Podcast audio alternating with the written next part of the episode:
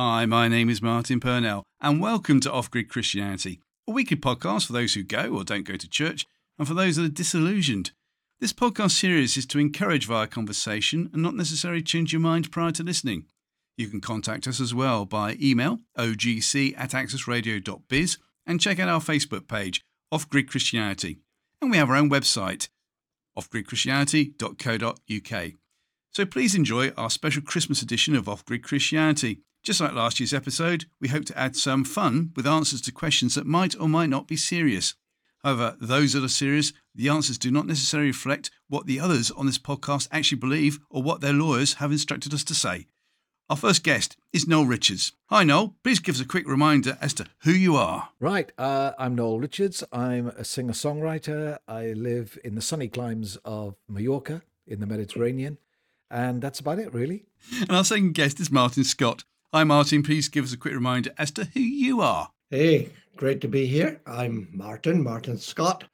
And uh, what can I say? Well, I live in Spain, but uh, I'm in the UK at the moment. So not quite as sunny as normal, but great to be here, guys. As it's a special festive podcast, just like last year, we're having a wee tipple or two.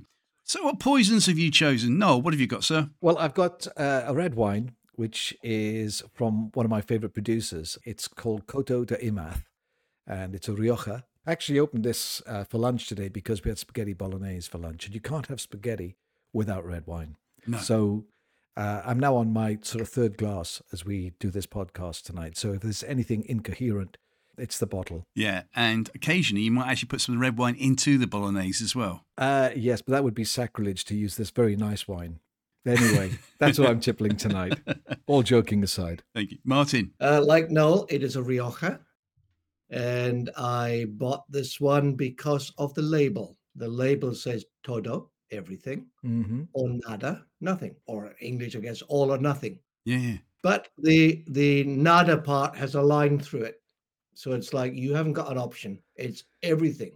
Oh, I like that. Oh, I brought it to the UK to give to a few people, and I've stolen a glass myself because I thought it's a time for a come on, full on commitment. Todo. How did you get that to the UK? Oh, you drove, didn't you? You drove. We drove as we're here for a long time, and as the price of wine in the UK, it's not the same as Spain. Yeah. We actually came, I think, with 36 bottles. hanging on the wall. Th- That's Sounds wonderful. a lot, Yes. but we've been here 90 days. And Excellent. and I, I've been drinking less red wine uh, in the last eight weeks because we've been visiting our family in the US, and wine is so expensive Ooh, over there Crazy. that we do actually limit our consumption. Yes, so I'm really enjoying being back home and having really good wines at good sensible prices. And for me, I'm drinking. Uh, I make my own beer, as you kn- as you know. So I'm I've got my own stout to drink tonight. Nice one. Very good. It's gorgeous. So thank you to everybody at Pinter. I wish they could sponsor me. you never know. So that's what we're drinking. And whatever you're drinking at home, then please sit back and relax and enjoy. Especially feeling lonely, and you know you need some laughter and maybe some brain stimulation as well. Talking of brain stimulation, it's the annual quiz. One last oh, year. my word. The Fizz Oh, Buzz Lord, quiz. Help us. Oh, great. So who's Fizz? Well, who would like to be Fizz? I'm easy. Noel, you can be Fizz. Martin, you can be Buzz then. I'm Fizz. Oh, yeah. Buzz and fizz. Okay. I'm Yeah, done. so you just have to say Buzz, and first person to Fizz or Buzz gets the chance to win. All right. Here we go. Here we go. I'm Let's ready. go. Here we go, question one then. What island was found by Richard Rowe on December the 25th, 1643? An island, Easter Mm. Island. Well, do you say Fizz? Uh, You, you need to go fizz. Yeah, you got to say Fizz or Buzz. Oh, Fizz. You lose points. No, Richards. I've changed my mind. It's Christmas Island Why? because this is a Christmas show, and I'm sure there's an island called Christmas Island. It And must be. Yes, and it was on December the 25th. they found it. There you go. yes. 190 nautical miles south of Java and Sumatra, and 850 nautical miles northwest from the Australian mainland. Christmas Island found December Oh. 25th, 1643. No, I'm on a roll. yeah. Easter Island. April Fool's Day Island. no? All right. Pretty close, no? I had a chance to Yeah. think. Well, I pressed my button. Yeah, I pressed your button. It's brilliant. Right. Okay, question number two. We two. let you off. We like you. Go number two. Buzz. Oh, Oh, sorry. Premature. Okay. Which word associated with Christmas was first used in English in 1721? Buzz. Tree. No. Which word associated with Christmas was first used in English in 1721? Buzz. Martin. Buzz. Oh, Martin again. Oh, yes. Pudding. Chris- Christmas pudding. Could be here a long time. No. No. Buzz. Martin. Christmas cracker. No, I'm sure that word was around beforehand. Buzz. Martin. Buzz. Christmas Easter Island. Fizz. Oh, no, Oh, please. fizz. Carol. Herald, did you say? I said Carol. Oh, Carol. That's a very good try. No, it's not. Then Herald. And Her- it wasn't Herald either. We'll see. Okay. Shall I put out your misery then? Please. Okay. Xmas. Really? Yeah, What? Xmas was used in English for the first time in 1721. You think that it's like a modern day loose translation of Christmas. No, Wow. no.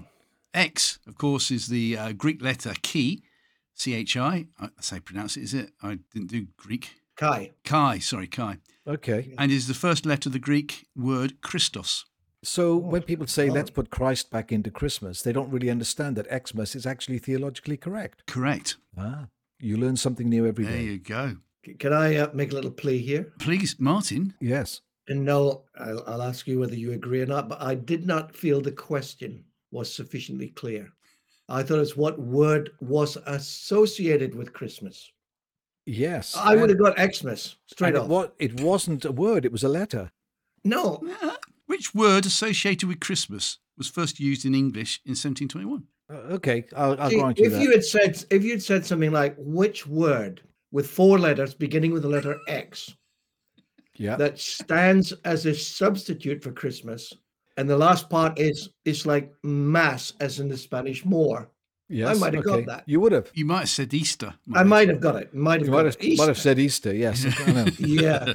So no points for that then. No, but you're you're uh, well in the lead though. No, you know, you I'm took well the in the lead. Oh, it commanding lead. harsh. Okay. They get Bring better. it on. Question three: A 2010 survey found six out of ten Americans do this at Christmas or Xmas, whilst a similar survey in 2015 showed 2.5 million people do this in the UK. What is it? Buzz, Oh, Martin, they attend a Christmas service. correct, In church. Mundo. Very good. They do. Oh, that was impressive. Yes, I have to say that was impressive. Well done, Thank Martin. you. Yeah. How many points? The same as Noel. That that was more difficult. This is saying because he only had one chance at getting it right, whereas on the first question, Martin, we lost count. Point of order here. Did he Yes. say buzz? Oh, he most certainly did. Replay, he replay. did. I think he Uh, did. we can't replay it, but I'll. No, I'll- yep, replay. I will listen to it afterwards. Question four.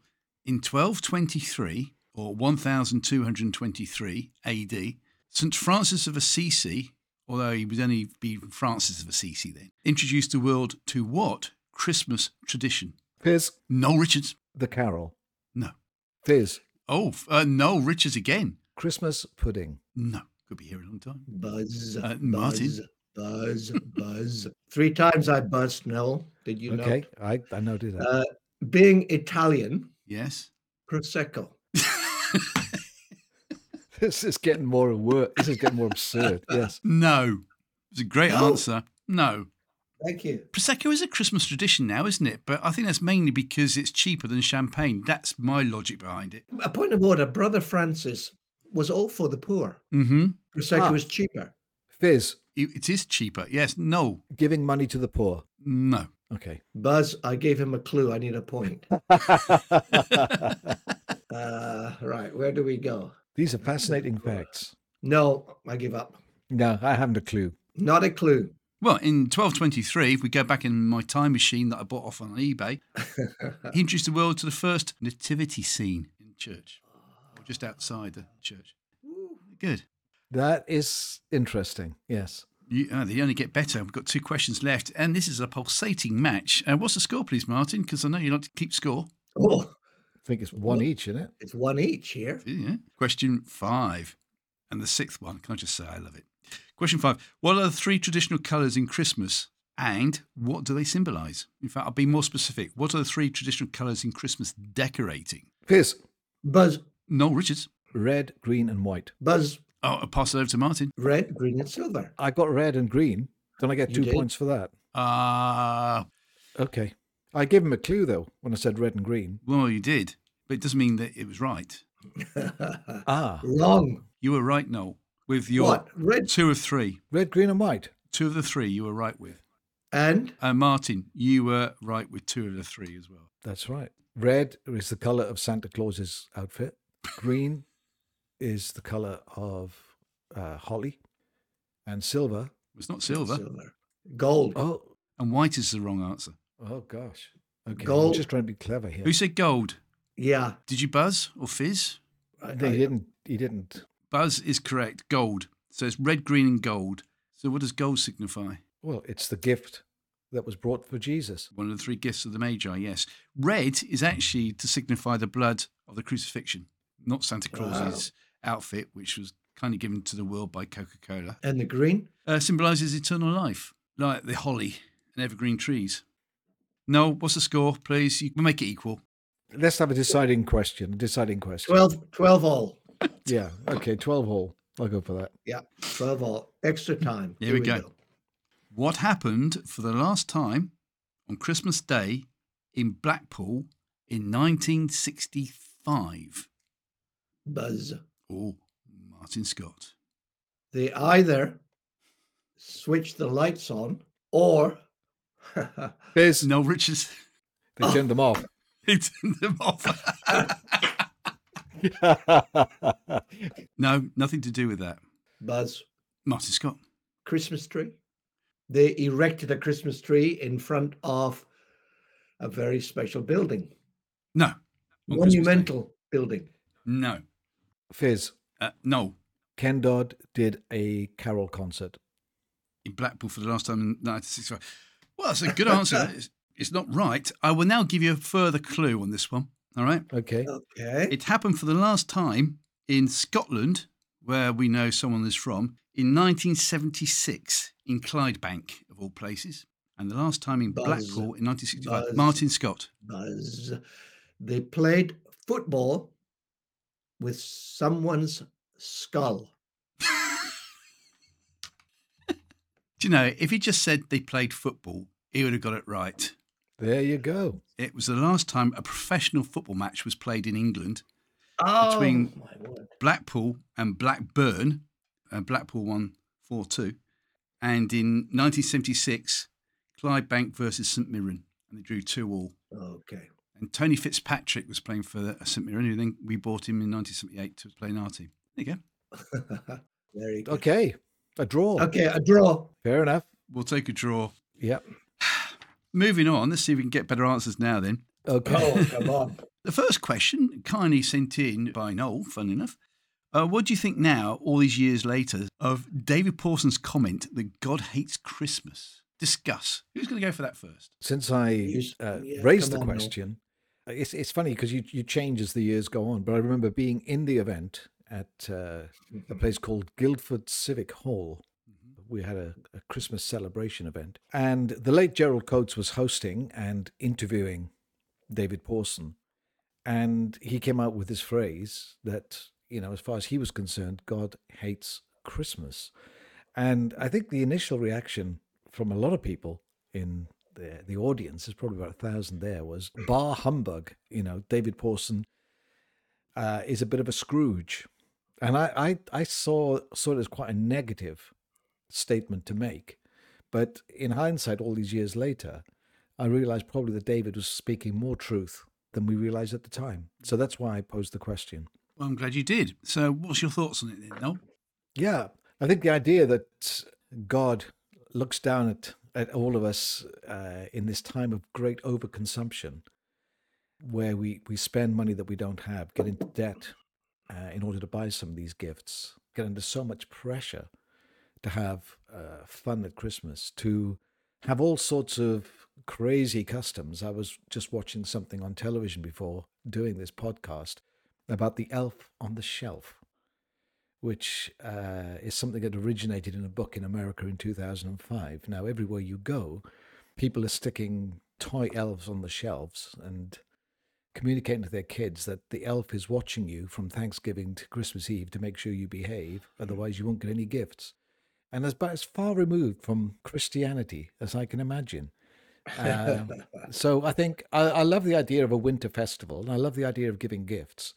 But to actually say that you know the modern day Christmas has got anything to do with what happened two thousand years ago in the Middle East, I think is uh, yeah, it's a long way from that. You know, let's ask our resident theologian then, Martin. what do you think? well, I think if we push Noel and if we could push the late David, I think they would kind of nuance it a little. There are some great aspects to Christmas that God loves. I think he really enjoys a bit of fun, enjoys it when we enjoy life. Uh-huh. And I think probably he somehow manages to hate, might be, well, probably is the right word, hate elements and love elements. So I, I want to go down the middle, But I understand where you're hate coming from. Ryan. elements and love parts of it. Hmm. I think that's God. Yes. The, the key, he will find what he or she can enjoy with us and enter in, and then look at this stupidity tied around money and elf on his shelf, as you say. And uh, yeah, Thanks for that. gotta Martin. be No, yes and no. Yeah, yeah. I understand where you're coming from. Yeah, absolutely. Hmm. David Pawson, then obviously he's no longer with us. How much of that comment was just to provoke and be, you know, thran or whatever word you want to use to wind people up? I wonder sometimes if that's the nature of people who have a sort of a, in quotes, prophetic bent, that they do actually cause us to pause and think Yeah, and say, what do I really think? Maybe it's not to give us answers, but to actually cause us to ask questions ourselves. Yeah, maybe that's what he was doing. Martin? I I guess it's a it's provocation, isn't it? You Hmm. get it in uh, the Old Testament. I hate your festivals. I hate your uh, sacrifices. Hmm. And I guess that was pretty provocative. Well, wasn't our idea. I think you you told us about them. Yeah, yeah, that's true. But yeah, provocative. So I think God's a bit of a provoker. So basically, you think David most probably would say, well, yes, I was just provoking comment. He doesn't actually think that uh, God hates Christmas. He probably did, I think, but I can't speak on his behalf. But I think the, the motivation would be to provoke. Yeah. Yes. I think it's good for us to be provoked. Why not? Indeed. No, why should we be provoked? Why is that good, do you think? Otherwise, we just carry on in the same way without Yeah. actually thinking about what we're doing. So I think it's good to challenge ourselves about the things that we say, think, do, whatever. Uh, Some of our traditions as well, some of our culture. I think it's good to question some of those things. It's not unhelpful to do so. Which leads on, I suppose, in some ways. You hear the, the occasional, he wasn't angry, he was righteous anger. And who are you applying that to? People in the past, I mean, you know, you, you do hear it from time to time when someone in church gets really, really angry or irate. No? You hear that? Yeah, I think um, we hear that, and I, I under, understand that. But I think anger can also be a big cover for something. I really hate da da da da, but it's often a cover for something under underneath it going on.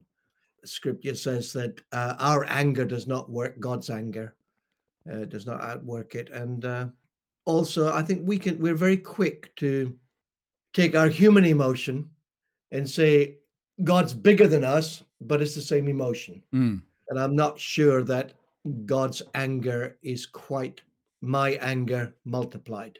Uh, I think it's a, a lot smarter than mine.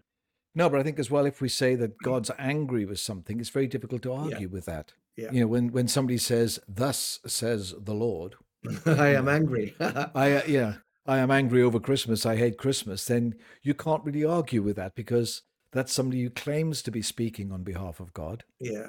which I would say is taking the Lord's name in vain. Mm. That's my understanding of that particular scripture. When we claim to speak on behalf of God, when God's going, "Hey, I don't feel like that. I quite like Christmas." In fact, something you said there, Martin, took me back to my training days when I used to train people how to interview and sell properly and stuff like that. And when it came to objection handling, normally the first comment, you know, when you say, well, should go ahead, give me your, all your money, do you want to go ahead with it? Normally the first objection comes back is actually not the true objection. yeah. yeah. Yeah. So you then have to find out what the real objection is. Same sort of thing. Thank you. Well, the next question was from yourself, Martin, Oh my word. because uh, you have to do some explaining on this. Is capitalism bowing at the feet of Moloch? Moloch is either something you eat, Yeah. so please explain. or you add to your beer brewing recipe. yeah. Who is molasses. for for the sake Yeah, who- of those who are listening? Who is Moloch? I know. Yeah. he is a, a god, a god in the Old Testament. You offered your uh, firstborn to Moloch, child sacrifice. And that was a pagan god, obviously. The pagan god. Very Just much. clarifying that. Yeah. Yeah, thank you, thank you, thank you. No, it's it's a bit of an uh, overstatement, but I think what what's the question again that I, I wrote in? Is is capitalism bowing oh capitalism? yeah, at the foot or feet of Moloch? Yeah, at some level, because what what is Moloch? It is you sacrifice tomorrow so that you have a good today. How can we guarantee the crops will come now? Well, Right. the ultimate is you will sacrifice the next generation to Moloch, child sacrifice. Now he, the god is happy. Uh-huh. Down comes the rain, the, sun. We've a bumper harvest, and there's something of that in capitalism. I'm a little biased here, of course, but um, for me, the economy of scripture is you sow and you reap. hmm There will always be seed time and harvest. We, we work Yep. today for tomorrow, but that gets reversed where I borrow from tomorrow. I borrow from what does not yet exist for today. So, Martin, Yeah. um, what what do you see that we're borrowing uh, at the moment does not yet exist? What are we borrowing? in um, simple terms, money. Uh huh. It's like we've heard in the, the press of the past year. People saying, I'm not leaving any money in the will to my children because I want to spend it myself. Yeah. I've worked hard, so I'm going to spend it on myself and Yeah. go to these luxury holidays and everything else like that. That'd be bang. Oh, I suppose modern day equivalent of Yeah. bang at the feet. I mean, the, the whole monetary system is based on debt. Yeah. Every country has debt. The one thing that they do not want to happen is we take all our money out of the bank. There is no debt. Everything collapses. So we have moved a long way. And I think it, it's just a sign we're willing to sacrifice. Take climate. Mm, exactly. Yeah. You know, why can't we do something? But we know the result will be in 50, 20, 30, 40, 50 years' time uninhabitable for our kids, grandkids. But Yeah. for today, for today's prosperity, we we sacrifice that. Yeah. And you've got a, a- a potential future president of the US saying, you know, my first action will be drill, drill, drill. Exactly. Nothing wrong with marching, getting people fit. well, you know what I mean. We will get oil, oil, oil. We will Yeah. forget about the future of our children and our grandchildren, Yeah. whatever world they will inherit, because we want it now. It's interesting you bring up the the weather and the climate because I do know people, really committed Christians, really Yeah. intelligent people who say no, it's rubbish what they're talking about at the moment. They say from the other side, all the facts are coming out with it's like Procrustes analysis. They're just taking what they want to make it sound really, really bad. And if you look at my figures, you can see that it's just that the Earth does this every hundred or so years. I am no scientist, but you only have to look at what comes out the exhaust of every car. If I am pumping something into your body that is toxic, you will become very, very sick. So to me, it's a no-brainer. But I think there, for me, that you know, the weight of evidence from the scientific community is it is stacked up. Now, I haven't got the ability to say, "Oh, that's wrong," or "That's what," but that's what that's what they're coming out with. Uh, but I think what it, my point is, even if it were not true, where is the heart to make the planet a better place, not for us, but for the next lot that are coming along? Exactly. Yeah. So for me, that, that there is an element which, because obviously, where, where do Christians go when we talk about Moloch? hmm They go straight to, and rightly so, abortion, child sacrifice. But I think if we could look much bigger, that's just one element. Why does abortion take place? Sometimes medical reasons, I understand that, but often economic reasons. It will Mm. disturb my life. So to me, it's the same thing. Uh, and I think we need to be a little more critical than simply, you know, single issue hmm abortion, and I'll vote for that. No, Yeah. uh, it's a much bigger, bigger picture. Yeah, I sometimes feel that we are losing our perspective on what is going on in the world right now and the things that do need addressing if we're going to be Yeah. truly our stewards for the next generation. You know, we, Yeah. we only live here for a while.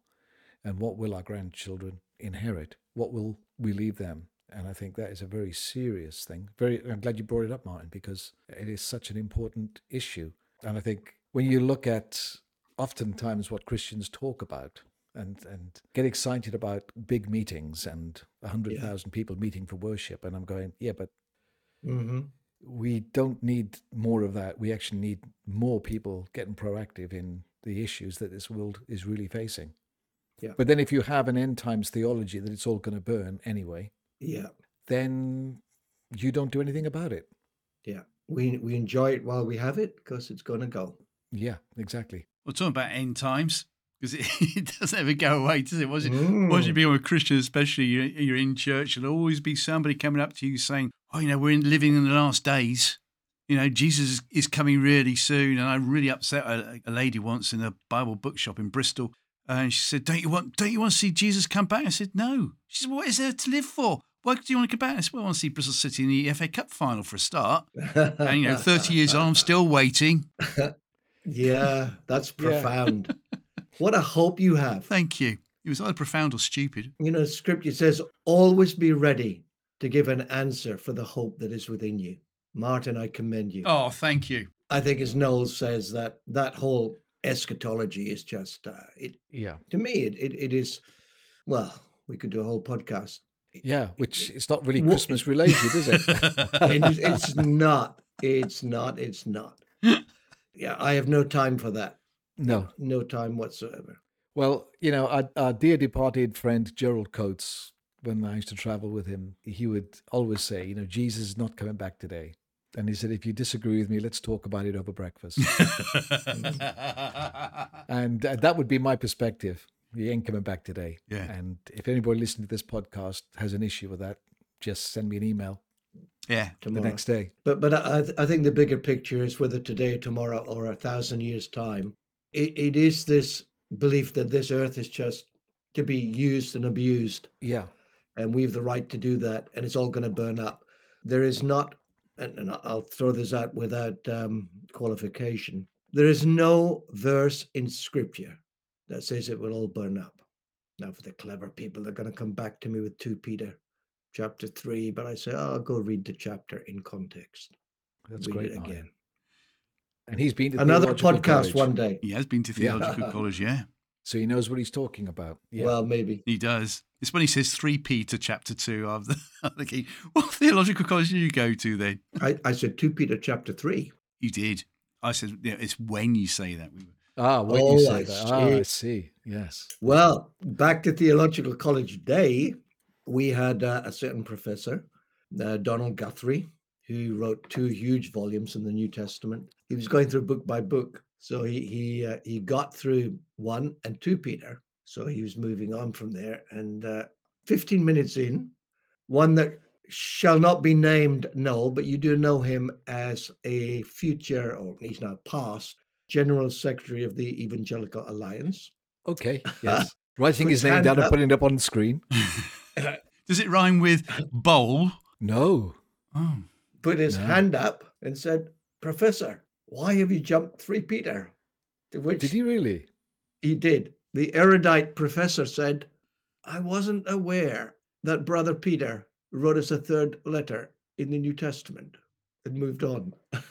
There you go. Ah. so there you go. Three Peter. Three Peter. I'm just going through all the former uh, Evangelical Alliance bigwigs. I will tell you afterwards. Uh, here's a question from Mrs. Trellis in North Wales. Should we be, should Hang we, cre- Is that a real person?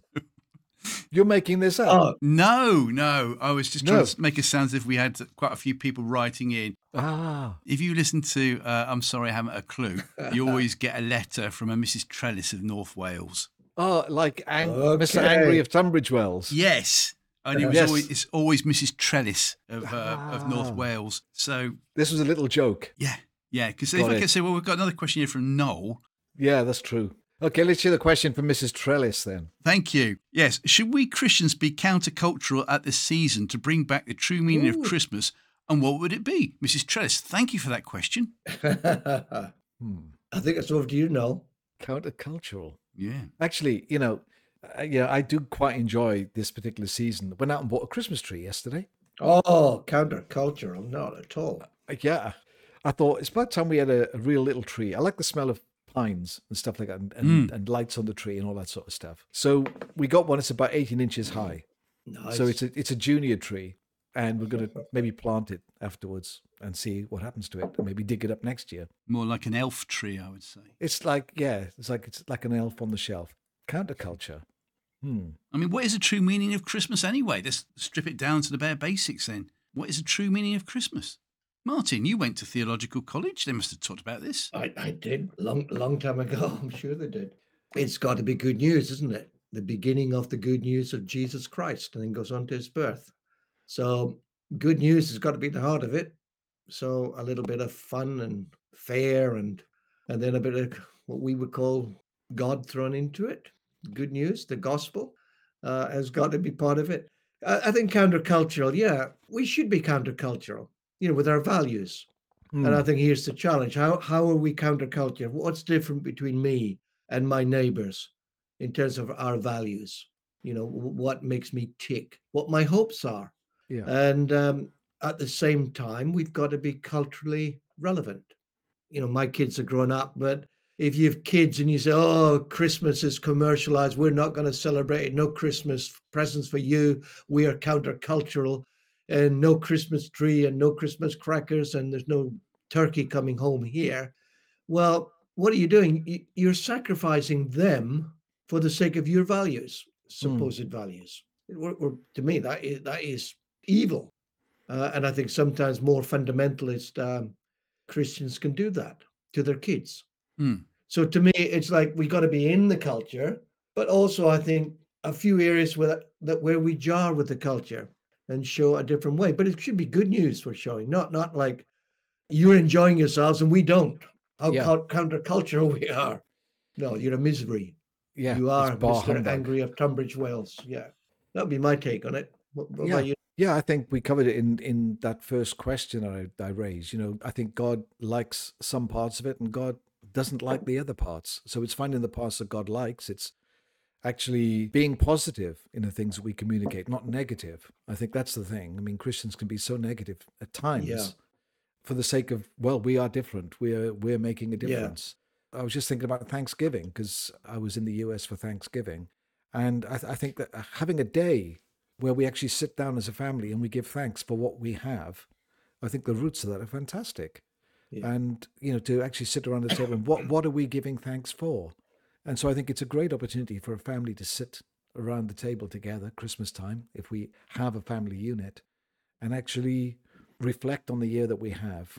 Take time to be kind to one another, bless each other. We may not be able to give much in the way of gifts, but there's things, our words can be so important. It's not about how much we spend, it's um, Yeah. the quality of what we give to people. So I think that's important as well. And I think we as believers can so often be against something. Mm, I'm anti-abortion, and I know now, and it's better. We use the term pro-life, but here, come on, Christmas time, we can be a little provocative. Pro-life, then you tie it to their eschatology, and they're happy for Palestinians and Jews to kill each other because it's all fulfilling end times prophecy. hmm Yes. Is that a, a thing at the moment in eschatology? Uh, I think you will find that uh, Mr. Netanyahu, which I don't expect he listens to this, who, as I understand it, is not an active Jew by faith, but by race, he is happy to quote Deuteronomy. You got to wipe out all the Amalekites. And where do the Amalekites live? Hmm, Malachite land. in Gaza Strip. Yeah. So he can quote that. And I think there are, there are Christians who say this is all part of the end times, you know, and are probably re- rejoicing. Hey, we can see the signs of the times. Yeah. One of And the they'll things, call themselves, many of them, pro life. yeah. You know, I read an article in the paper the other day, you know, where is the Me Too movement when uh, all these Israeli women are being raped by Hamas terrorists? Yeah. and it's okay. Well, they can be raped because they're evil Jews, and Hamas have- have been oppressed for so long. So yes, women's rights don't count. So we're very flexible Very in, flexible. in in our interpretation sometimes of what we hold dear. I, I was disappointed when all this kicked off back in October by the amount of Jewish flags, Israeli flags that were being posted by Christians on Facebook. You Yeah. know, and I, I posted an Israeli flag and a Palestinian flag, and I said, "Don't forget, very you know, good. we have Christians, Christian brothers and sisters who live in Palestine, and uh, you know, let's not forget that." Uh, and as fact, that Palestinians are Semitic as well. So, you know, we lose sight of that when we say, "Oh, well, we've got to side with." Yeah. Uh, Yeah. I know that was a later question in the program, but obviously it's it's a very current issue right now, and I think Yeah. we need to talk about it. Well, our, son only this week at work said to uh, one of his uh, co-workers, you, know, "You went and studied politics or whatever it was at university. So, what do you think, you know, about the Palestine-Israeli issue at the moment?" Mm-hmm. And uh, she came back with, "Well, it's not as simple as that." Mm-hmm. And I thought that was that was a good answer to start off with because obviously I sort of said, "Well, what do you mean?" And she said, "Well, this doesn't just go back to October or No. like the month before that. No, No. You can't just sort of say, "Oh, it's it's this." Yeah. It's a history that we living in a fair country of the United Kingdom, we're not really aware of just how No. bad it has been on both Yeah, sides. exactly, Yeah, For exactly. sure. For sure. Yeah, it's awful when you get an evangelical perspective, which is ah, well, this is another sign that God's coming Yeah. back and bringing out all these scriptures. So those things are not for me not particularly helpful. Thank you, Noel. Thank you, Martin. Uh, and thank you, Mrs. Trellis, North Wales, for sending in that question. yeah. Thank you, Mrs. Trellis. Well, it seems that her husband has sent one in. Mr. Trellis Ah, has Oh. come in with uh, From where? North Wales. They're still oh, married. North Wales also. Oh, Yeah. they are together. That's yeah. This is brilliant, isn't it? bring it on. What are the parallels of Caesar and Jesus and Roman imperialism? Yeah. Well, that's a brilliant question. Thank you for that. I haven't got a clue what you're on about. could you repeat that? I could. What are the parallels of Caesar and Jesus and Roman imperialism regarding Christmas, I presume? Shall we have a go at that? Yes, I'll- go I'll for it, Martin. Okay, Please. I should kick you off. There are so many parallels. Uh, Well, let me jump forward for a moment. When Paul preached, what did people hear? Okay. Uh, Rhetorical question, which I shall try to Yeah, okay. unfold. it wasn't a, a starter for five. So they did not understand, hmm, he's preaching about another God. He's asking me to put my hand up. He's got a prayer for me to say. Now I shall meet over here and raise my hands or read from a prayer book or whatever. They said, this geezer is talking about another king other than Caesar. So they instantly heard, dare I say it, a political speech. And not just a political speech, it'd be like going to Russia, making a name for yourself and proclaiming a new president for Russia. How long would you last in that context? Wouldn't Not recommend very it. long. No. And Paul was imprisoned many times for that reason, because it was heard to be political, and it was. I mean, you can look this up, for instance, Wikipedia.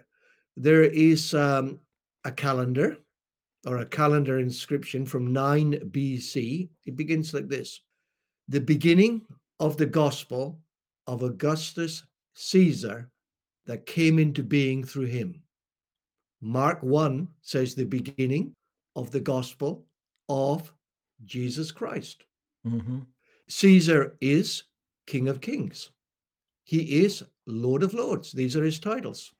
Christmas story the angels come and say, Peace on earth, goodwill to one and all. But Mr. Bossman in Rome says, We bring peace. We, we've been through school. We know it's called the Pax Romana Mm. the peace of Rome. Now, I'll, I'll stop with this. The irony of that is the temple to the god of peace in Rome was built on the field dedicated to the god of war. It's built on Mars Field. Okay. How do they bring peace? You submit or I kill you. Yes. What does Paul say? He brought peace through his blood. So you see all the parallels and all the contrasts. The parallels are everywhere. The word gospel, like I quoted from that, that calendar inscription, the beginning of the gospel Mm. of Augustus Caesar. Every Caesar who came to the throne, the announcement was, This is the gospel. And every Caesar who had died became divine. So this is the gospel of Tiberius or Augustus, son of the divine Caesar, the one who died before. Mm. So Paul writes to Romans and says, I think he put it all wrong in Rome. God declared Jesus Son of God by his resurrection. So I think you, you see a lot there. So I think we also now have to think for ourselves where does the gospel challenge not, hey, you're a very bad person, you're a sinner. I've got this prayer, come to the front, I pray for you. You now got your ticket, you're you're okay. Where does it challenge the powers, the political powers, the economic powers? Because I hmm. think that's what Paul was doing. And of course, End, end of rant. yeah, no, that's very good, Martin. Good stuff. That's start. very good, Martin. Good starter there. And of course, Jesus talked about you need to be born again. And I thought about that recently that basically when Jesus was saying you need to be born again, you know, you've been born as a citizen of Rome or a citizen of Israel, but you need to be born again into the kingdom Yeah. of heaven. And of course, when you are born into that kingdom, you become a citizen Yeah. of heaven.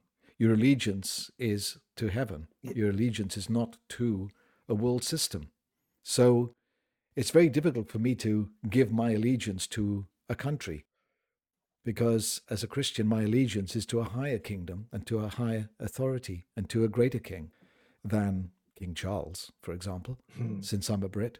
So I do not bow to him because I only bow the knee to the King of Kings and the Lord of Lords. Ah, now, if this was maybe Germany in the 1930s and 40s Yeah. or whatever, or if I was a real horrible toe rag of a person, I could edit out the rest and say, listen to what Noel Rush has just said. He refuses to bow the knee to King Charles.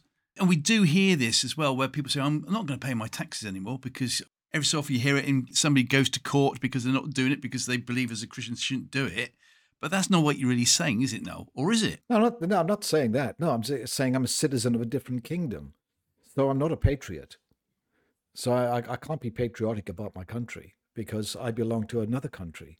I belong to another kingdom. I've been born, if I've been born again into the kingdom of heaven, my allegiance is to that king and his kingdom.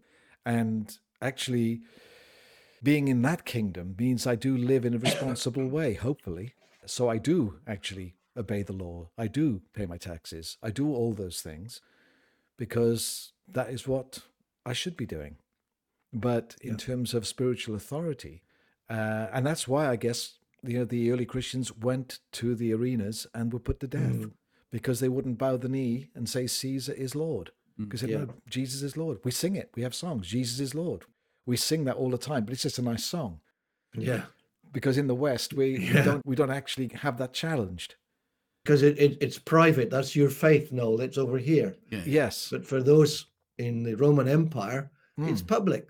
Say Caesar is Lord, or Yeah. we will kill you. yes, So, if you hadn't been born with two left feet, Noel, you could have been probably the greatest footballer of your generation to play for Wales, right? uh, Alongside Gareth. Wales. I want to, yeah, right, yeah. If I- No, it would have been. Oh, you're the same age as me, really. Ryan. He, Well- alongside Ryan. the truth is, I would not have played football. In fact, because football, in the culture in which I grew up, uh, was Ah. actually worldly. Everything that I now enjoy was worldly. Oh, really? Uh, yeah, going to the cinema, watching television on Sunday, playing football, going to football matches, going to a pub, going to the cinema. Uh, the list is That's endless. twice. That's twice you've gone to the cinema. Twice I've gone to the cinema. Anyway, so I escaped Wales and escaped a very narrow religious Yeah. upbringing. And again, that's not a negative comment about my parents because No. my parents are wonderful. But I think we were in a very Yeah. um, Yeah. a very religious setup, and uh, you know our parents always do the best they can, but there's so much we have to unlearn. You know, I was doing a coffee bar once in a church in the Rhondda Valley, Porth Elim Church. I was 17 at the time, and we used to do these coffee bars to get kids in off the street, and we'd put coloured lights in and all that sort of thing. And I remember this uh, deacon come running in and shouting at us. He was going ape, you know, and he was uh, just about to have a heart attack. And he was really offended that we put a red light outside the church door because we might attract the wrong kind of people. Barbers. oh, the right kind of people. Marvelous, isn't it? Yes. And I thought maybe that's the kind of people we want to attract. Yeah. Yeah, cut above the rest. There you go. Anyway, I, don't know, I, did, I digressed into that, but No. uh, yes, I could never have played football for Wales. Do you know, I've only ever been to one football soccer game in my life because we weren't allowed to go to soccer games. So I, I don't have an, I don't have any sort of appetite to go to watch soccer. The only reason I mentioned that, Noel, was to come back to your patriotism sort of thing. That, you know, so Yeah. I've been slightly facetious by saying you were born with two left feet. Otherwise, you would have been playing with Gareth and, and everybody else. Would you have worn the shirt, bearing in mind what you're saying about, you know, I belong to a different country, in your, your analogy that you were given? Would you have actually donned the shirt? Would you have sung the national anthem? Ah, I see. Would I have sung the national anthem? Yeah. Hmm. Yeah, that's a very good question. Um, I don't know. I kind of like the red rugby shirt. That's good. And uh, I like it when they sing Bread of Heaven in the stadium. And the Welsh national anthem is quite wonderful, especially when 70,000 people are singing it. So I kind of like all of that. Does that make me shallow? No, not at all. I think life is about compromise. There you I go. mean, I'll throw one in here. Paul says in Romans 14, pay your taxes, which is a good thing to do. And we all Yeah. do. We need roads. However, the taxation system in Rome at that time was totally unjust. Totally unjust. Because So many were not paying their taxes.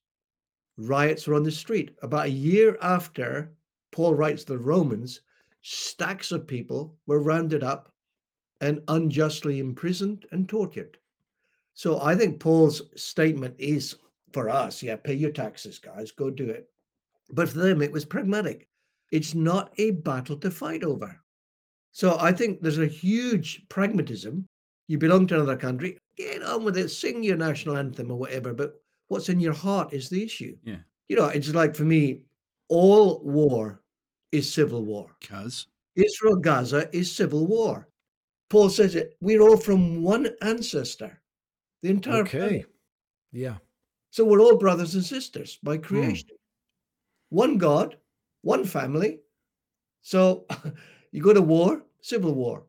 So for me, that's why I'm anti war. But I also have to accept what do you do if a Hitler is on your doorstep? Now we come to compromise. Hmm. But let's not say this is the right thing to do. It might be the only option we have left. And regrettably, the only thing we can do. But the whole idea, we're in the right. Yeah. Even for Joshua, and I, I do struggle with some of the scriptures on this point, but even Joshua, the scriptures record, God says, go in and wipe them out. He meets the Lord and he says, Are you for them or for us? Wrong question. Hmm. So, in the midst of righteous war, God says, wrong question. And so, to me, it's, it's how do we have values that are from heaven, learn to live in a fallen world, and there'll be compromise. And one last thing, just to throw it in how many people did Jesus say you must be born again to? Nicodemus was one. Was one, and the other one was, I can't remember who he was, Uh, Mrs. Trellis. Mrs. Trellis. Yeah. How many have the evangelists said it to? Oh, yeah. Right. Who does he say it to? And you, you're a teacher in Israel. You know the Bible beginning to end. You need to be born again. Hmm. And I'm happy to say, hey, everybody, this whole street needs to be born again. I'm happy to say that. But we take one verse out, which was spoken to one person, and we apply it to everybody. Hmm. Now, you know, if you, if you want to box me, I'm an evangelical, but I also want to critique the tradition I come from. Yeah. Anyway, I think we've moved away from Christmas, Martin. You need to bail us out. But Noel's coming in again. Oh, No, no, that that's good. I mean, I you know, I don't want to hinge what I was saying earlier on on just that one thing. I you know, we are of a different kingdom, Martin, aren't we? Whether it's Yeah, being born totally. again or whatever. But um, Absolutely. yeah.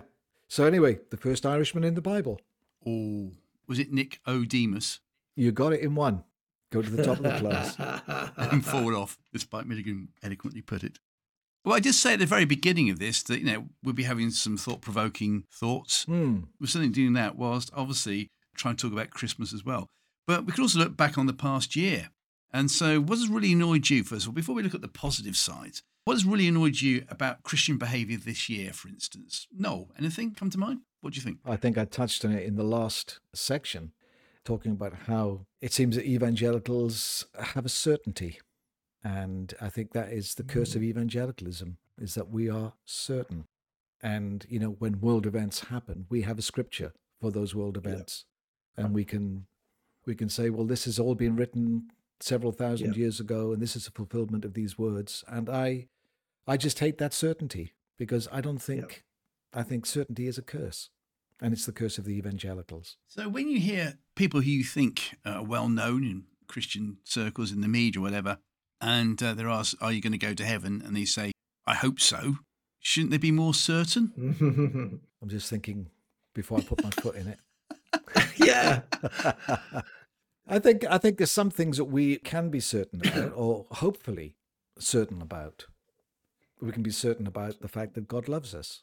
Yeah. We can be certain about the fact that we live on this planet for a short amount of time. But there's so much that we don't know. But as often we yeah. come across with this overconfidence that we have to have an answer for everything. Mm. And I sometimes I think we don't have an answer for everything. You know, stuff sure. happens. Uh, sure. But I think it's when we have this certainty that, yeah. for, for, example, Israel is in the right and Palestinians yeah. are in the wrong, you know, just to give a black and white example. And, and I read an article again in an English newspaper by a very good writer called Matthew Syed. And, and he said that, you know, the problem in the Middle East is the certainty of religion. Yeah. That, you know, a whole bunch of people have been indoctrinated into this is what we believe, these people are evil, therefore we must destroy yeah. them. And I think that's a yeah. terrible thing. So, yeah, I would like a much more questioning faith. I don't know faith because our doubts help us to come to a realization of the truth. Like it. Thank you. Martin, what do you think? Yeah, I think along the same lines. I think what I think your question is what disappointed me or what was really annoyed you? What annoyed me? I think it is the response to things like Israel Gaza or the Ukraine war. And when Christians kind of plotted against, like Noel says, the Bible. I mean, I'm, I'm probably a little more out there than most of those, but I, I don't think the Bible has any prediction about any of that at all, personally. And I, and I think it, it misses the point. But I'm not trying to replace their certainty with mine. I think for me, it, it's then how are you going to live? Years ago, I mean, hark on about this, but I had a guy in, in America back in the day of videotapes so you maybe had 12 of them. I, I knew the, the speaker on them. I could see the name. And he said to me, Martin, you live in Europe. I'd love your comment on these tapes. Because I knew there was all about the rise of Antichrist and it would be the EU Parliament and all of this.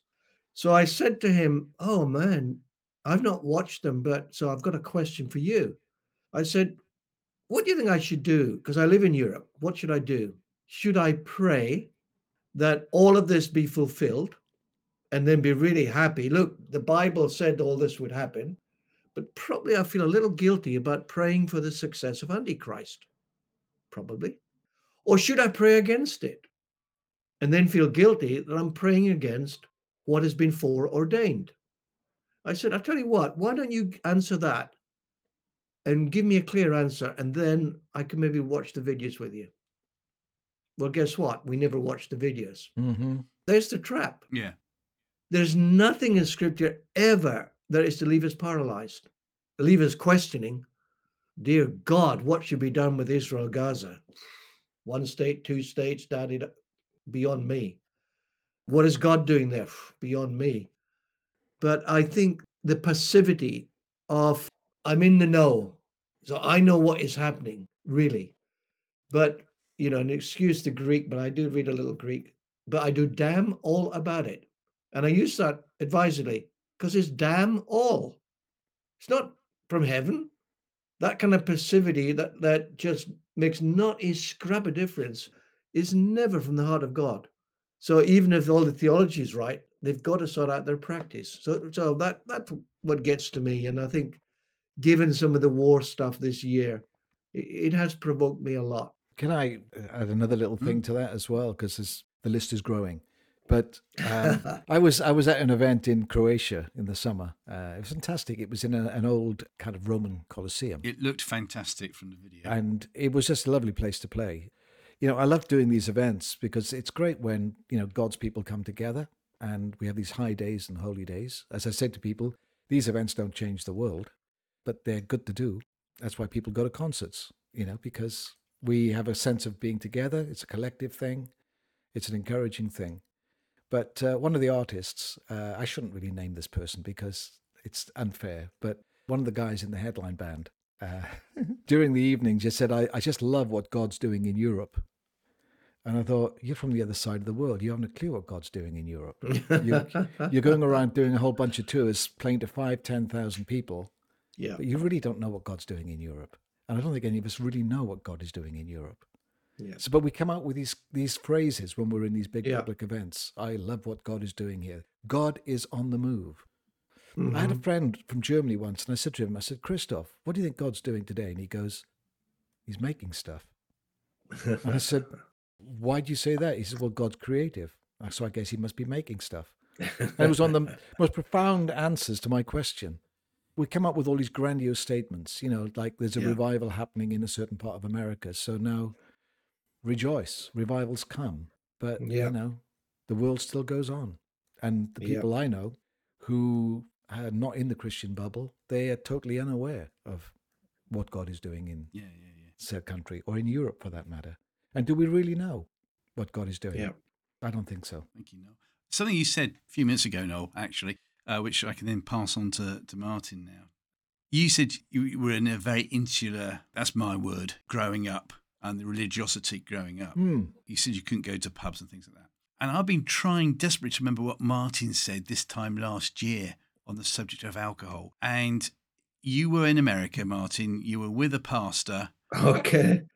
I was. You were driving along in his Ford Transit, whatever it was, and he almost drove off the road into the fields because you stood your ground and you said, Well, actually, I do drink alcohol. yes, I did. But I can't remember what happened next. what you said to prove your point. What was it? Yeah, a long drive from Dallas Airport to New Mexico. Mm, That's a long It's drive. not exciting. No. You run out of conversations. So I thought, right, that there's always one question in that context that will get a discussion going or, or get you thrown out of the car. And so I said, What's your attitude to alcohol? So he said, Well, I preach against it. So I just made no response, baiting him. he looks three or four times at me. He eventually says, What about you, brother? And uh, so I said, Well, I, I drink it. At which point he all but swerved, jerk on the steering wheel as we no other cars on the freeway, but we we would have hit a couple had there been ones.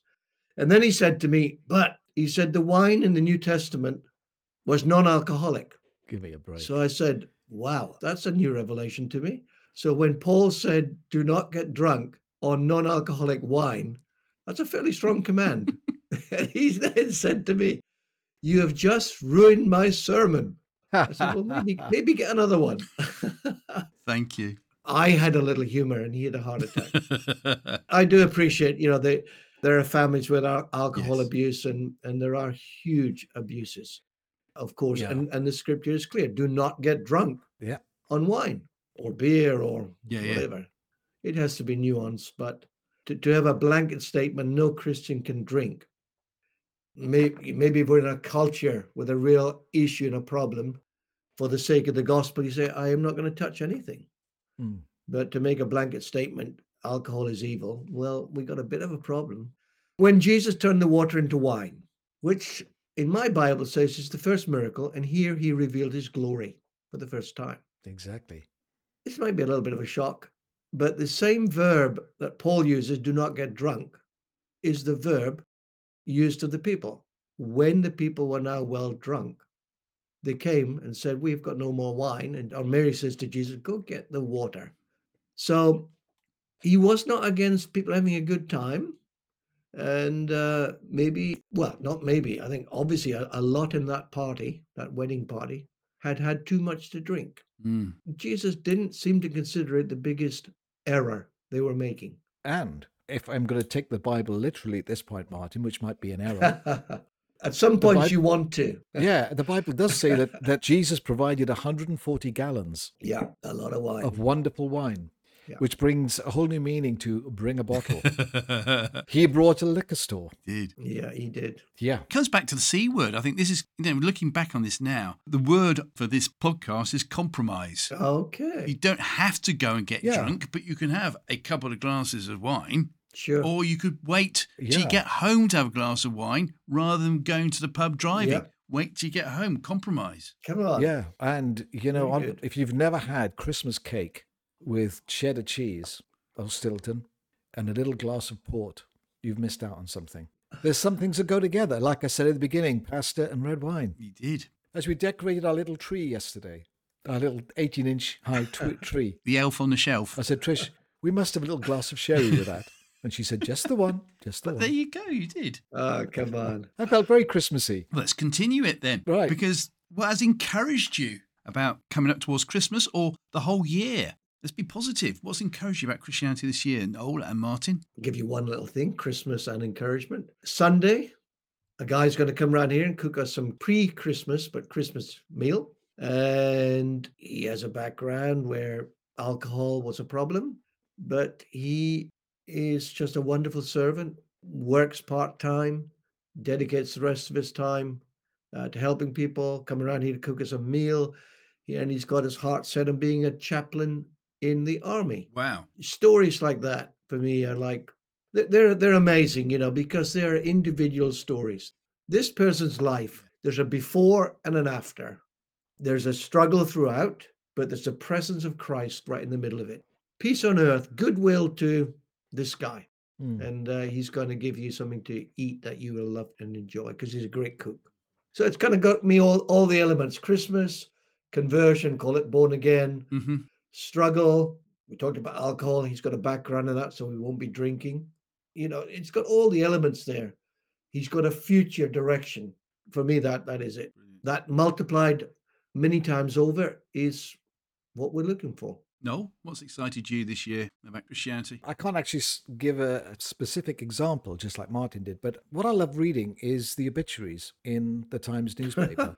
And particularly some of those obituaries, really, you do find them very inspiring. Yeah. I read one by, he died, obviously, he's died because he's in the obituary, but he was one of the major influences behind the early charismatic movement in the UK. And it was a name I'd never heard of, but he mentored the likes of Sandy Miller at Holy Trinity Brompton, uh, which then later went on to be quite a, an influential church in London. But he was a behind the scenes guy.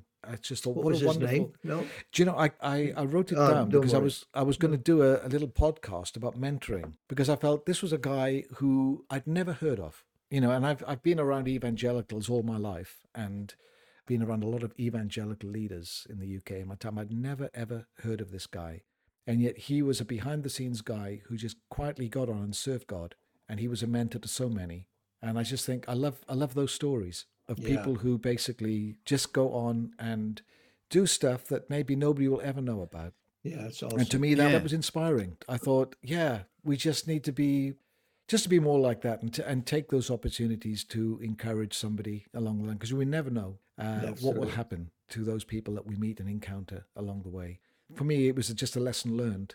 Always encourage, always build people up, always help people to believe in the gifts that they have, because who knows what might happen. Well, as you know, on the podcast, every guest, the final question for them is to tell us who their Christian hero is, and they have to be dead and not in the Bible. Every so often, we get the ones that no one has heard of, which is great to fly the flag. And one of the stories recently was about how they were going in their church and going out into the area. And this was in Scotland, and they were looking after people who were on drugs. It- Mhm. And for the first year, nothing happened.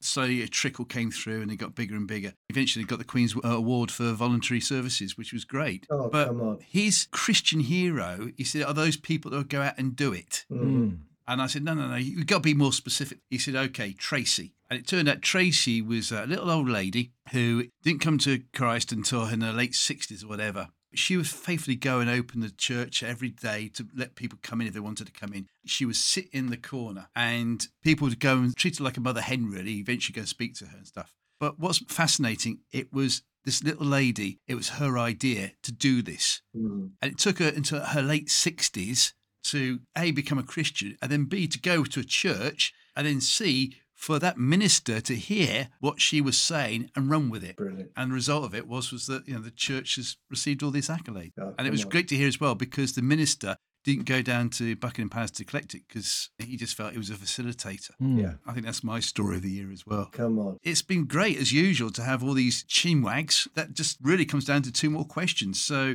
here we go then. In these days, this is again from Mrs. Trellis of North Wales. I mean, she really has been busy, Yeah, she's a busy woman. isn't she? She obviously hasn't got anything else to do. Uh, in these days, we hear a lot about younger people being manipulated by older, powerful people, especially in areas of grooming and sexual abuse. How does the nice and cozy the Christmas narrative sound in today's Me Too world? Mm. Is it not the story of a powerful male authority figure making a young girl pregnant? How do we square up to the Bible account within our current culture? Does the whole Christmas story have a whiff of abuse? Thank you, Mrs. Trellis, again for that. Martin, you can kick us off. What do you think? Oh, thank you. All right, let, let's hit this one head on. We might have to tell the story a little sharper in our culture because of what Mrs. Trellis has brought up. But it's got nothing to do with a male god. It's got everything to do with a female god, goddess. Mm. Keep going. The Holy Spirit will come upon you. In other words, what is presented is there are two wombs. Jesus is born or conceived, nurtured, grows, develops inside what? The womb of Mary and the womb of the Holy Spirit. A little aside, Europe. Uh, as a continent, what's the myth of Europe? The myth of Europe is that Zeus, the main male god, seduced a Phoenician princess and had sex with her. Result Europa. Europe is produced. And I think people kind of think that maybe is what's going on in the New Testament. There is nothing close to a male god, being not being crude here, having sex with a young woman. It's got everything to do with a young woman participating with a nurturing God. Hence, I talk a little cheekily uh, about a female God hmm because God is not male. That's why sometimes I, I talk she, he, because it's no more right to say she and female than it is to say he and male. hmm You understand? They're both wrong. Yeah. God is neither male nor female. He's beyond that. Yeah. But it is certainly not some crude picture. And I think it's all to do with a young woman. And blessed you will be, uh, Virgin Mary. You'll be spoken of highly from now on, submitting in partnership with a God that is like Mary, or Mary is like God, if I put it that way, a God who submits, a God who humbles him herself and, and cooperates. But but I think probably we need to try to find fresh ways of telling the story because I think instantly you tell it, either we don't think about it, or if people were to think about it, it's oh my, this is terrible. Young 12, 13 year old woman overpowering male God. Our problem is with our male God image. Mm. If we could change that, we can begin to change the story. I would say, in one level, it's not a female God, the Holy Spirit, but it's far more of the feminine there than it is the masculine. I grew up with all these cozy stories about God and what he did Yeah, using just the language that I grew up with there, Martin, sure. because we always saw God as the Father, God as He. So we had these incredible stories of the Old Testament, you know, Yeah. where God slays all the firstborn. And now we've got a little song about that, haven't we? So let's sing a little action chorus about that. And the whole of my Sunday school education was about these horrific things that took place Yeah. in the Old Testament.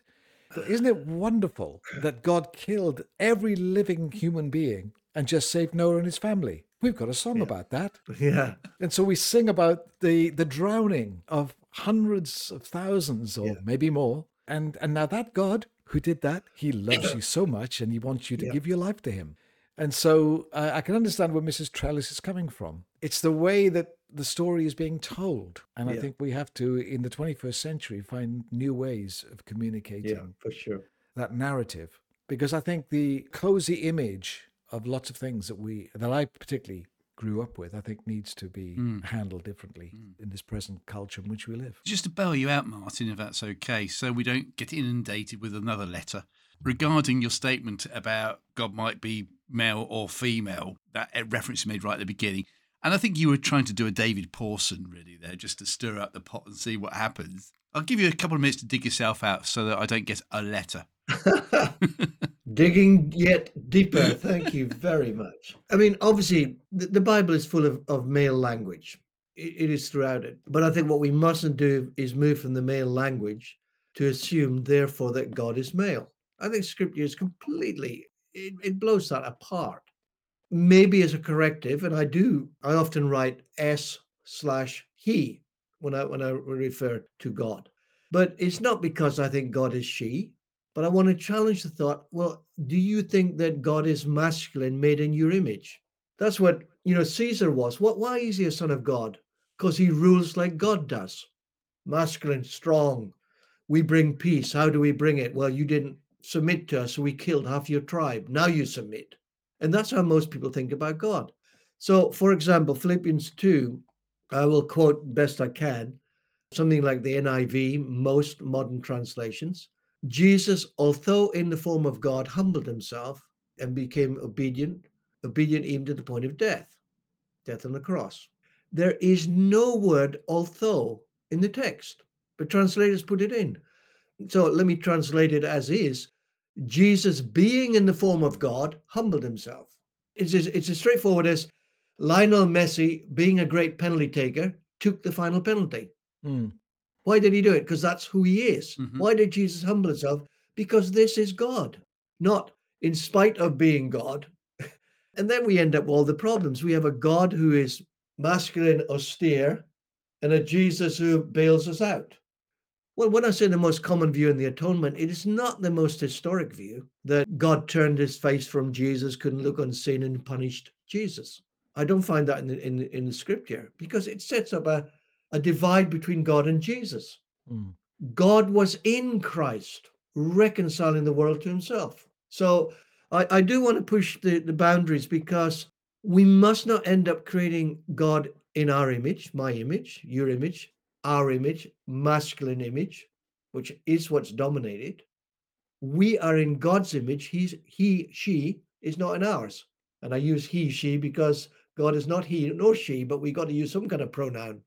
And just switch from he to she might be provocative, but it isn't accurate. Mm. But I would also say neither is he accurate. And, and then, you know, terms like spirit, ruach in Hebrew, is a feminine term. I'm not a great Hebrew person, to be honest, but uh, from my memory, I think that the womb is something like rechem or, or compassion is, I can't remember, but it's from the same root. And I know you had, uh, I can't remember who, but podcasting about the feminine in scripture Yes, yes, uh, with you, Martin. yes. Yeah, and I, I listened to that. Uh, and we have to have that as a corrective because otherwise we are going to be in God's image and I'll push the boat out there. And, and therefore, Trump becomes a very easy person to vote for because he's quite like God. Mm. Whereas my Bible says, listen to what comes out of a person's mouth. You find what's in their heart. We, lo- we lose our critical ability because you can't talk like that Mm. with a true. heart that is yielded to God. You know, so I'm not saying he, he's a bad or a good president. That's that's beside the point. But we somehow think he is God's appointed person because he's quite like God. Rubbish. Absolute balderdash.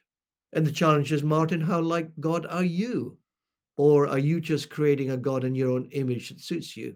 And then you can get away with all kinds of behavior, dominating. You know, and, and that to me, going back to the Caesar thing, is that is the rule of Caesar. You know, I don't, and obviously I could push it a lot further. You know that, uh, yeah, I think there's Yeah. whole areas that we need to explore and reread, and I think Scripture invites us into that. I I can't work out the scriptures that Noel quoted. Go kill all these people. Yeah. I believe Scripture. I, I'm happy to use the term Word of God and qualify it. I can't work out why it's in there, but what I do know is Scripture invites me in because, if I put it this way, it doesn't always agree with itself. Yeah. Because the real issue is, Martin, what do you think? How are you going to live? Yes. And you, I know, think you know, so it's like conflicts. and I think when we we have a certain concept of who God is, Yeah, strength of God or whatever, misguidedly, you know, I think there's a, a a theology that is pretty prevalent, which is called the Seven Mountains, yeah, which is it's horrific because it's basically a Christian version of the Taliban. Yeah. Because they want to dominate culture and society in the way that the Taliban want to dominate in Afghanistan. Yeah. And so it's like if we can create a Christian America and also other countries of the world where basically Christian laws are in effect, where Christian morality is imposed, we can usher in the return of Christ. Yeah. Which seems to be nuts. And of course, very selective on what is Christian morality. Of course. Yes. Certain types of sexual behavior, which we all Yes. agree on. Exactly. Uh, but anger, hmm I don't want that one on the statute books. But there's a Christian value. Don't be angry. Yeah. Oh, Exactly. we're going to imprison you. You were angry this morning. Yeah. Hang on a minute. I don't like that Christian law. I've been life imprisonment, me. yes. Give give away give away all you have to the poor. Oh, I, blah, blah, blah. Ah. yeah. Jesus said that to one person, the same Yeah. as he said, "Be born again" to one person. Which laws are we going to choose? Noel will be fine because he'd be doing all these praise and worship gigs throughout the whole of America. He'd be fine with his bank balance, Uh. Yeah, he'd have a big mountain. Yeah. Right. You could, you could have a, a really big tree next year. No, just think Yeah, and a of big tree, wouldn't I? Yeah, that's right. Yeah. If I wanted a big Christmas tree and a big house to come put on, it that- in, yeah. I could lay Something up to some look good, forward to. I could really lay up some treasure on earth, couldn't I? Yeah, Yeah, You'd, you'd, you'd be well away, mate. Hmm. Yeah, absolutely. So there you go. We're giving you lots of ideas for future podcasts there. Well, I was also thinking, this is a serious question because you were talking about we could sing a song about that, couldn't we? You know, in your best Blue Peter voice. But when was the last time you wrote a, a slightly cynical, sarcastic chorus, let's say? And if not, when are you going to do one? Um, well, I, I, I hope I'm not a cynic. You know, I, I don't want to write a cynical song. I think we need to write provocative songs. Martin, actually, we can talk like this because we've been friends for so many years. And uh, I love it when we talk. There's nothing that's off the table, you know, so we can sit around the table like this for hours and talk about issues, the real issues, you know, Yeah. and we provoke one another. And I, I certainly have been provoked. But I think, you know, Martin said, you know, why why not write worship songs for the world? Yeah. For me, one of the most moving things this summer was was seeing, I don't know, maybe over 100,000 people at Glastonbury singing Morning is Broken with Cat Stevens Wow. leading it. Yeah. That just reduced me to tears because I thought, here's 100,000 people at a music festival who maybe don't know God, Yeah. but they're connecting with the God of creation and they're singing a song about the God of creation. And I just thought, oh, that to me was a little taste of heaven uh, in the midst of this amazing, one of the biggest music festivals in the world, that there was a spirit of worship there. To me, that's where, if we're wanting to write worship songs, let's write the hymns that the world sings. And Mm. uh, that if I've got any ambition, it's just to Hmm. write something that maybe will resonate with people who are outside of the Christian culture, but will help them to engage with Yeah. a God who loves them. Brilliant. I doubt if 100,000 people sang along to Cat Stevens' greatest song of all time, which is Matthew and Son. Yeah. Oh, is it father to son? Matthew and Son. It's called. Matthew and son. The word's never done. But then there's the other one where he, he's talking about passing on wisdom to his son. It was a big hit for somebody else. Was it Take That? I don't know. One uh, no, yeah, it was the Irish band. Yeah. Yeah, that was first used in a comedy program, Just Good Friends, when Vince Yeah. thought he could try and impress, and he used the lyrics from that. Bonus question. Mm. Here is your bonus question. Who played piano on Morning is Broken for the single? Buzz, Fizz, Noel Richards. Rick Wakeman. Correct, he did. And Rick finally got his payment for it only a few years ago. Well done, Noel. Final question, and also from Mrs. Trellis, and this is just to sum it all up, I think, because we are here for a Christmas uh, edition, and it's only fair, having provoked, having thought, having discussed, having had our brains stretched, just have a bit of fun at the very end as well. And can I just say, for those of you who've been really challenged by this, don't write to me, write to Martin Scott. At, at Noel. Uh, no. No, Yeah, Noel at did I did I did I yeah, yeah, yeah. You mentioned earlier on, Martin, about the podcast with Jeannie Kendall Yeah. about women in the gospel. And we are our lawyers have talked to her lawyers. We've now got the contract signed. We're going to be doing a sequel in February Oh, sweet. about Paul and what did Paul say? Because, Yeah, like you've alluded, I think things can be taken out of context. for sure. That's to come.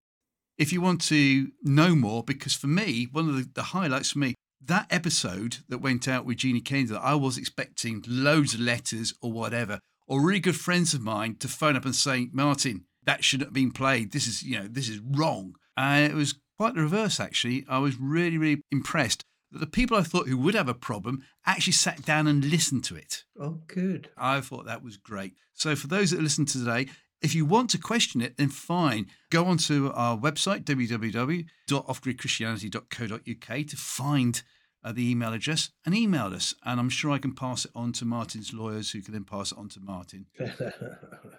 So the final question then from Mrs. Trellis again, and this is just for a bit of a laugh to say thank you. Hope you've enjoyed today's podcast. If you were a traffic sign, what would you be and why? And it's a question that I can join in as well at the end if anyone bothers to ask me. Let's go, Martin, first. If you were a traffic sign, what would you be and why, please?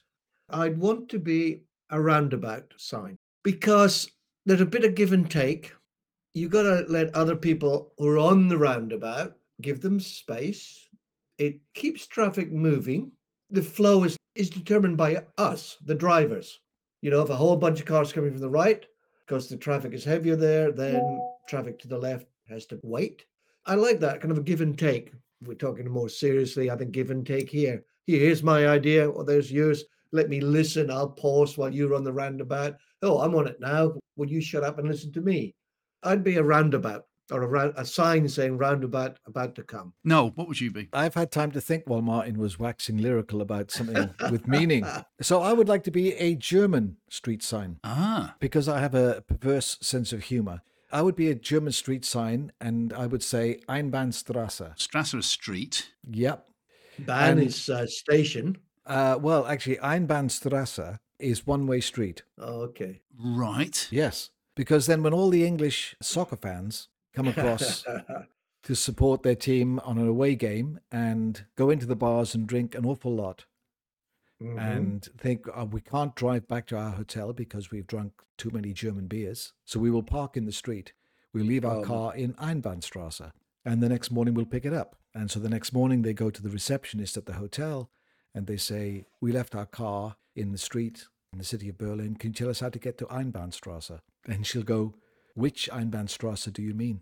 Because there's so many one way streets in Berlin. Ah. Well. Thank you. Ah, very deep. How's that? Thank now, you. Martin, being a, you being a football fan, Mm, he had a bit of a dig at football there, didn't he? well, Very stereotypical. So come on, your turn. I can actually go one better than that. 1982, my first ever World Cup. I was 21, and the only way you could get football tickets to go and watch England, because you know England were apparently a bit naughty off the terraces in those days. So they came up with this great idea that you could only go to watch England if you bought a package holiday, which we did. And I thought I'd hire a car and drive all the way down to Zaragoza. Mm, Very good. Zaragoza. Yeah. See, I'm almost bilingual here. And we drove all the way down to watch Northern Ireland play Yugoslavia. And it was nil nil. Uh, Norman Whiteside, I believe, made his debut. Oh, Norman Whiteside. 17 years. We hired this Fiat car and I drove 250 miles there and drove 250 miles back to San Sebastian where we were staying. And what a beautiful place San Sebastian is. Loved it. Mm, it is. Right on the north coast.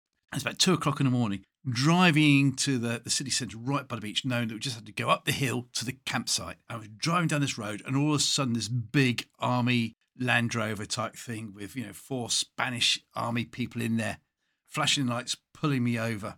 And I suddenly realised I was driving down a one way street the wrong way. The wrong Mm, way. The wrong way. Two o'clock in the morning. And the thing was, they came up and knocked on the door, and I sort of got out. Uh, I said, whatever the Spanish for parlez-vous anglais is. it's not that. And here's the funny thing because we'd gone with this company, they gave us a little credit card slip, laminated, Yeah. Which says that we were genuine football fans representing the country England on behalf of such and such and such. I gave it to him.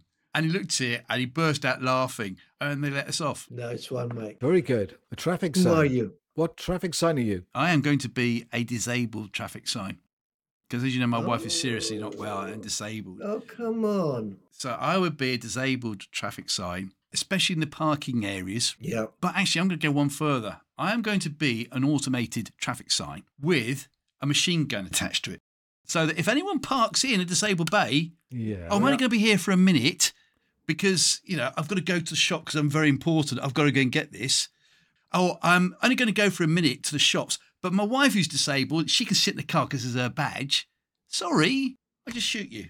End of. Okay. Well, happy Christmas. yeah, I, Legally, I don't know if that would get through the courts or not with my machine gun. I don't know, mate. Can you hear my angst on it? I, I I hear Mr. Angry from Tunbridge Wells is on the phone right now. Yeah, I, and I'm going to park in the one-way street. I'm going Yes. to avoid. Yes. No, thank you so much for joining us uh, yet again for this Christmas edition. Martin, thank you so much for joining us again this Christmas edition. Thank you. A pleasure. And for all, everyone that's listening, thank you so much. And we hope we've uh, ticked all the right boxes and make your Christmas just a bit more cheerful if you're feeling like really fed up and down. And Yeah. Brilliant. would you like a parting word to say on that, Martin? I hope it's been a little encouraging, a little provocative, a lot of fun, and have a great Christmas, everybody. No? Yeah. And a wonderful new year. A wonderful new year. And we'll speak to you very soon indeed. Thank you so much. Cheers.